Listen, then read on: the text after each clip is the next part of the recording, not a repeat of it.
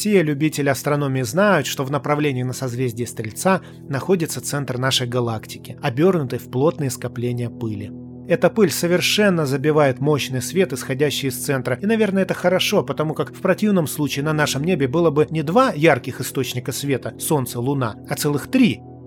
Когда ночью центр появлялся бы над горизонтом, все на Земле отбрасывало бы резкие тени, почти как днем. Влюбленным это хорошо, а вот астрономам не очень. В таком свете разглядеть во тьме далекие галактики – серьезная проблема. С другой стороны, ученым, которые занимаются как раз центральным утолщением самой галактики, и особенно сверхмассивной черной дырой в ее центре, эта пыль досаждает как никому другому. Но в 40-е годы 20 века Уолтер Бааде при помощи знаменитого 100-дюймового телескопа Хукера обсерватории Маунт Вилсон вдруг обнаружил небольшой участок в ярком свете Млечного Пути в Стрельце, где не было столько пыли и где можно было бы достаточно комфортно изучать звезды центрального утолщения.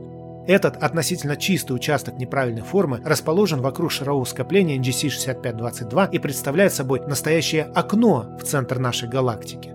Теперь окно Баады и пять других, подобных, хотя и меньших, форточек помогают современным астрономам изучать внутреннюю структуру центрального утолщения. А недавно у звезд центрального утолщения, в том числе у некоторых находящихся в окне Баады, даже были найдены свои экзопланеты.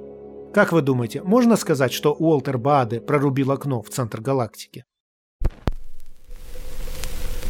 В окне Баады есть звезда одна, чей свет меняет яркость регулярно, и рядом с ней планета не видна, и спектр звезды той выглядит так странно. Сквозь пыль галактики разверзлось вдруг окно, центр дома звездного нам поднеся на блюде, и смотрят инопланетяне в нем кино о том, как ищут звезды в окнах люди.